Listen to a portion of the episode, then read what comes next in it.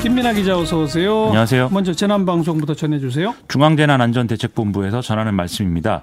2020년 3월 10일 우리나라 전 지역에 코로나19 감염 확진 환자가 늘어나고 있어서 확산 방지를 위해서 자가 격리자는 다음과 같은 생활 수칙을 반드시 준수해 주시기 바랍니다. 첫째, 감염병 전파 방지를 위해서 격리 장소 외에 외출은 금지돼 있고요. 두 번째, 독립된 공간에서 혼자 생활해야 됩니다.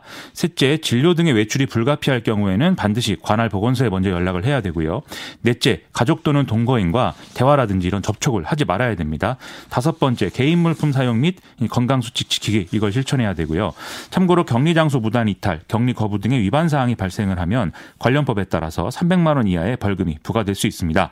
이상 중앙재단 안전대책본부에서 알려드렸습니다. 네. 자, 시사위키 첫 번째 항목은 비례정당 끝장 토론입니다. 오늘 의원총회 지금도 하고 있나요?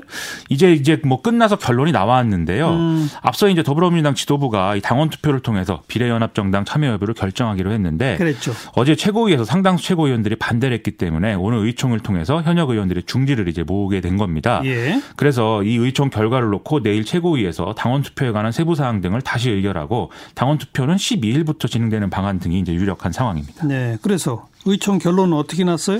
지금 이제 원내대변인이 밝힌 바에 따르면 어 여러 가지 의견이 나왔지만 찬성 의견이 훨씬 더 많았다. 음. 비례연합정당에 참여하는 것에 대해서요. 예. 이렇게 얘기를 하고 있고요. 예. 이에 따라서 내일 최고위에서 이제 당원 투표의 세부 내용에 대해서 결정을 하고 이제 이후에 이제 그 당원 투표가 진행되는 방안으로 이제 논의를 하겠다라는 겁니다. 예. 이게 사실 그 민주연구원과 당 전략기획위를 중심으로 해서 당 주류가 이제 비례정당 참여를 강하게 추진하는 분위기가 감지가 됐기 때문에 음. 먼저 예상됐던 결과라고도 볼 수가 있겠는데요.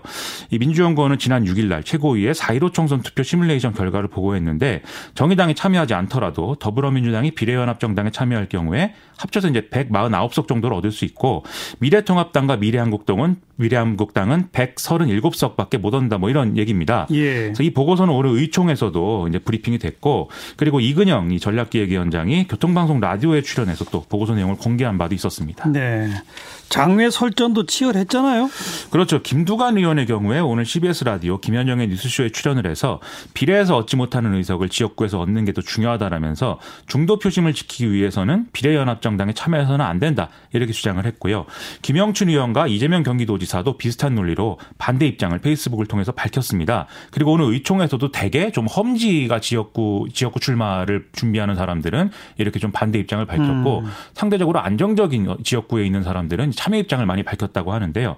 여기서 좀 특이한 게 송영길 의원의 경우에는 페이스북을 통해서 정의당 책임론을 제기하면서 비례연합정당 참여가 불가피하다라고 또 주장을 했습니다. 정의당에 어떤 책임이 있다는 거죠? 이 연동형 비례대표제를 도입하는 과정에서 이걸 좀 강하게 주장한 것이 정의당과 심상정 대표인데 오히려 이 때문에 미래통합당이 위성정당을 만들어서 보수 반동을 불러올 위기가 이제 초래가 됐다 이런 얘기입니다. 네. 그런데도 심상정 대표는 사과나 반성도 없고 오로지 정의당 의석수를 늘리기에만 혈안이 돼 있다 이렇게 비판을 했는데요.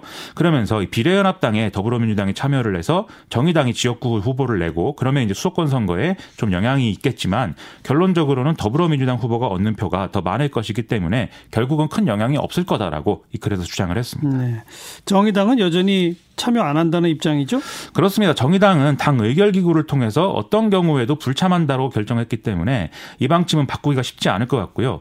앞서도 보셨듯이 송영길 의원이 보여주는 것처럼 지금 이제 그 더불어민주당이 비례연합정당 참여로 가기로 했기 때문에 정의당에 갈 비례대표 득표를 상당히 뺏어오는 전략을 앞으로는 취할 것으로 보이거든요. 예. 그렇기 때문에 양당 간의 어떤 갈등이나 이런 게 확대되면 아무래도 정의당도 이 결론을 또 바꾸기는 어려운 국면으로 가지 않을까 이렇게 생각이 됩니다. 예. 그리고 민생당의 경우에 경우에는 비례연합정당 불참 기류가 이제 대외적으로는 강한 것으로 보이는데 호남을 기반으로 한 현역 의원들은 더불어민주당이 비례대표를 후순으로 양보할 경우에는 참여 가능하지 않겠느냐라는 주장을 지금 하고 있어서 음. 당내 일부 균열 조짐이 지금 보이고 있는 상황이거든요.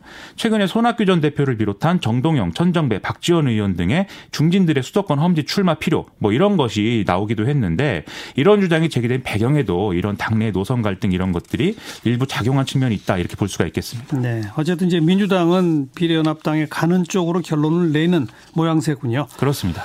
시사회기 두 번째 항목은요. 공매도 규제입니다. 오늘 발표했죠? 그렇습니다. 이 홍남기 경제부총리는 오늘 경제관계장관 회의를 개최하고 오는 11일부터 변경된 요건에 따라서 공매도 거래를 제한하겠다라고 밝혔습니다. 3개월간 공매도 과열 종목 지정 요건을 완화하고 거래 금지 기간을 확대하겠다는 게 골자인데요.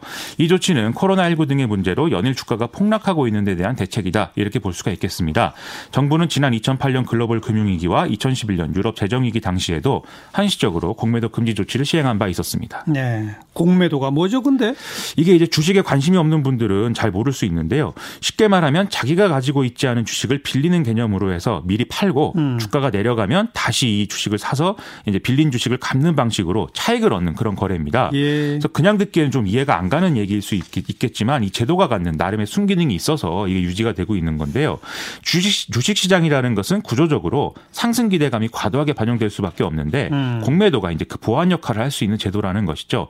반대로 하락장에서는 이게 하락폭을 과도하게 키우는 어떤 원흉이 될 수가 있는 데다가 예. 또 이제 빌리는 사람의 어떤 신용도 그리고 정보 비대칭성 이런 문제로 기관과 외국인 투자자에 비해서 개인에게 불리한 측면이 있기 때문에 지금까지 공매도에 관한 문제 제기가 계기가 될 때마다 계속 나오는 그런 상황들이었습니다. 그래 정부는 이번에 어떻게 한다는 거죠? 당일 주가가 5% 이상 하락한 코스피 종목의 경우에는 현행 거래 대금이 6배 이상 증가한 경우에 과열 종목으로 지정하게 돼 있는데 이걸 3배 이상으로 기준을 낮추겠다라는 것이고요. 음. 코스닥 시장의 경우에는 이 기준이 현행 5배 이상인데 이걸 2배 이상으로 낮추겠다라고 하고 있습니다. 또 주가가 20% 이상 하락한 종목은 공매도 거래액이 2배만 늘어도 코스닥 종목은 1.5배만 늘어도 과열 종목으로 지정한다는 건데요. 이 과열 종목으로 지정이 될 경우에 현행 제도대로 하면 하루 동안 공매도 거래가 금지되지만 이걸 열흘 동안 늘리기로 했다라는 내용입니다. 네. 효과가 있을까요? 이게 공매도 제한 조치가 하락 장세를 이제 단기적으로 방어하는 효과가 있다는 점에 대해서는 전문가들의 의견이 일치하는 것 같은데요. 하지만 더 강력한 대책이 필요하다 이런 주장들이 나오고 있습니다. 예를 들면은 직전 체결 가격보다 높은 가격으로 공매도 주문을 내도록 하는 이 업팅 룰이라는 게 있는데 음. 이게 예외 조항이 이제 많아서 여기를 손질해야 된다 이렇게 주장하는 경우도 있고요. 아니면 과열 종목의 강화 수준이 아니라 공매도 자체를 한시적으로 금지해야 된다 이런 주장도 지금 나오고 있는 상황이죠. 일부 전 전문가들은 이런 대책조차도 어디까지나 단기적 효과를 낼 뿐이다. 이런 지적을 내놓고 있는데요. 주식 가격이 떨어질 수밖에 없는 원인이 있는 이상 지금 패닉을 근본적으로 막을 수는 없다. 이런 얘기입니다. 이게 이제 우리나라만 그런 게 아니라 글로벌 금융시장이 전부 요동치고 있잖아요. 그렇죠. 현지 시간 9일 뉴욕 증시는 2008년 금융위기 이후 최악의 폭락을 기록을 했는데요. 1997년 이후 처음으로 서킷 브레이커가 발동이 돼서 거래가 일시 중단이 됐습니다. 이외에도 영국, 프랑스, 독일 등의 유럽 주요 증시도 금융위기 이후 최대 수준으로 폭락을 하고 있는데 이러다 보니까 안전자산이 국채로 지금 자금이 몰리고 있는 상황입니다. 예, 예. 한국 국채 금리도 처음으로 이제 연 1%서 1%선 아래로 떨어진 상황인데요. 이 배경에는 코로나19에 대한 피해가 미국과 이탈리아 등에서 본격적으로 확산된다 이것도 있지만 유가 문제가 또 작용되고 있는 그런 상황입니다. 국제 유가? 그렇습니다. 유가는 어떻게 돼가고 있어요? 이 사우디가 이끄는 석유 수출국 기구와 러시아 등 비회원국들이 현지 시간 6일에 이제 오스트리아 빈에서 감산 관, 감산과 관련해서 협의를 했는데 러시아가 감산에 반대하는 바람에 지금 합의에 실패한 상황입니다. 음흠. 사우디를 비롯한 OPEC 국가들은 생산량을 감축해서 유가를 떠받쳐야 된다 이런 입장이었는데 러시아는 유가 하락을 감수하고서라도 지금 채굴 단가가 높은 미국산 쉐일 오일에 대해서 타격을 줘서 이번 기회에 시장 점유율을 확실히 늘리겠다 이런 입장이라는 거거든요. 예. 이 합의 실패 이후에 사우디가 증산에 나서면서 유가 전쟁이 사실상 시작이 됐고 이게 글로벌 금융 시장을 흔들고 있는 상황입니다. 결국 미국도 피해를 보는 거죠. 그렇죠. 그렇기 때문에 현지 시간 9일 트럼프 대통령은 의회와 급여세 인하 등의 세금 감면 논의를 시작을 하겠다 이렇게 밝혔는데요. 또 현지 시간 10일 밤에 기자회견을 통해서 추가 부양책을 발표할 것이다라고도 예고를 한 상황입니다.